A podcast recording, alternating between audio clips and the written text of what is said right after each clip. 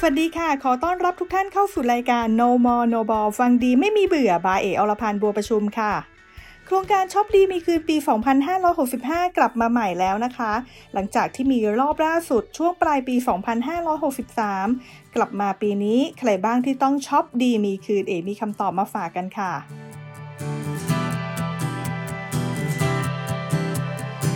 สำหรับโครงการช็อปดีมีคืนปี 2565 นี้ต้องบอกเลยว่า ระยะเวลาในการใช้จ่ายค่อนข้างเร่งรีบกันมากๆ เหมือนกับเป็นช่วงเว้นวักสำหรับโครงการอื่นๆ แล้วก็มีโครงการนี้มาขั้นไว้ก่อนเลยค่ะ ซึ่งโครงการช็อปดีมีคืนเหมาะกับผู้ที่มีเงินได้แล้วก็เสียภาษี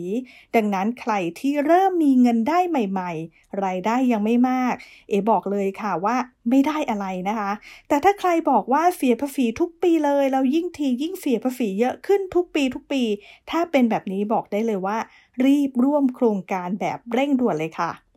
ใครที่มีเงินได้ต่อเดือนไม่เกิน 26,583 บาท ไม่ต้องใช้จ่ายเยอะนะคะ เพื่อที่จะมาเก็บหลักฐานใบกำกับภาษีรูปแบบเต็ม เอบอกเลยว่าเราใช้จ่ายอย่างประหยัดหน่อยก็จะดีกว่าค่ะ เพราะว่าเราไม่สามารถร่วมโครงการนี้ได้ เพราะว่าเราไม่ได้เสียภาษีนั่นเอง ส่วนใครที่บอกว่ารายได้เนี่ยเฉลี่ยแล้วต่อเดือนคือ 30,000 บาทขึ้นไป ถ้าเป็นแบบนี้ก็พอจะเข้าร่วมโครงการได้ แต่ไม่จำเป็นต้องจับจ่ายเยอะมากนักนะคะ เพราะว่าฐานภาษีของเราเนี่ยอยู่เพียงแค่ 5%เท่านั้นเอง ใช้จ่ายเงินเพื่อซื้อของรวมแล้ว 30,000 บาทเนี่ยจะช่วยประหยัดภาษีไปเพียงแค่ 1,500 บาทเท่านั้นนะคะ ดังนั้นหากจะใช้จ่ายเอแนะนำให้ใช้จ่ายในส่วนที่จำเป็นต้องใช้จริง ๆ จะดีกว่าค่ะ แล้วก็เก็บใบกำกับภาษีรูปแบบเต็มเอาไว้ด้วย ส่วนใครที่บอกว่ารายได้สูงมากๆ เสียภาษีในอัตราโอ้โหยี่สิบยี่สิบห้าสามสิบหรือสามสิบห้าเปอร์เซ็นค่ะ แล้วก็มีของที่ต้องการซื้อชิ้นใหญ่ ๆ ถ้าเป็นแบบนี้ เอบอกว่าช็อปช่วงนี้คุ้มกันจริง ๆ เลยค่ะ เพราะว่านอกจากจะได้ของใหม่มาทดแทนของเดิมที่เก่าจนใช้ไม่ได้แล้ว ยังสามารถนำใบกำกับภาษีรูปแบบเต็มมาลดหย่อนภาษีได้อีก ยิ่งถ้าช็อปเต็มสิทธิ์ที่ 30,000 บาท ก็ยิ่งได้เงินภาษีคืนเยอะสูงสุดถึง 1500 บาท เรียกว่าซื้อของ 30,000 บาท ได้เงินคืน 1500 บาท หรือเท่ากับว่าของที่เราซื้อไปนั้นเนี่ย จ่ายไปเพียงแค่ 19,500 บาทเท่านั้น แต่อย่าลืมนะคะว่าคนที่จะลดได้สูงขนาดนี้ เขาต้องมีเงินได้สุทธิมากกว่า 5 ล้านบาทถึงจะได้นะคะ ส่วนเราจะได้คืนเท่าไหร่ต้องกลับมาดูว่าเราเสียภาษีในอัตราเท่าไหร่ ถ้าเราช็อปสูงสุดในวงเงิน 30,000 บาท ยกตัวอย่างเช่นอัตราภาษี 5%ค่ะ จะได้คืนสูงสุดที่ 1,500 บาทนะคะ ถ้าเราเสียภาษีอัตรา 10%ก็จะได้คืนสูงสุดที่ 3,000 บาท อัตราภาษี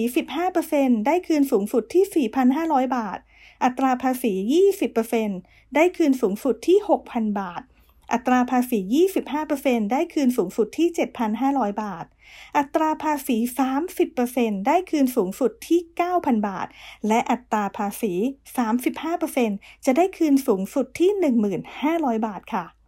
สำหรับใครที่วางแผนจะช็อปสามารถช็อปได้ตั้งแต่วันที่ 1 มกราคมที่ผ่านมาค่ะ จนถึงวันที่ 15 กุมภาพันธ์ ปี 2565 นี้เท่านั้นห้ามเกินเลยนะคะ แล้วก็อย่าลืมดูด้วยค่ะว่าค่าใช้จ่ายอะไรที่ไม่เข้าข่ายก็ไม่สามารถลดภาษีได้เหมือนกันค่ะเราสามารถช็อปผ่านบัตรเครดิตที่เรามีได้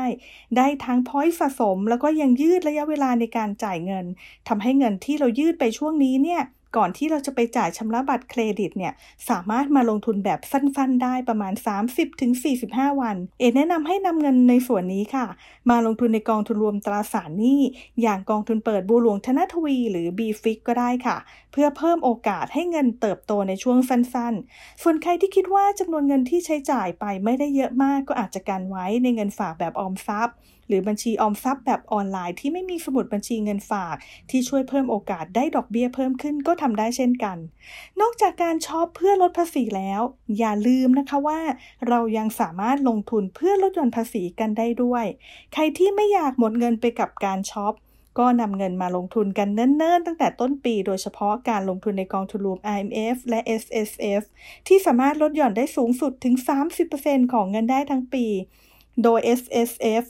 จำกัดการลงทุนไม่เกิน 2 0 0 0 0 0 บาท และ RMF จำกัดการลงทุนไม่เกิน 5 0 0 0 0 0 บาท แต่อย่าลืมว่ารวมทุกการลงทุนในเรื่องของการลดหย่อนภาษีแล้ว จะต้องไม่เกิน 5 0 0 0 0 0 บาทด้วยค่ะ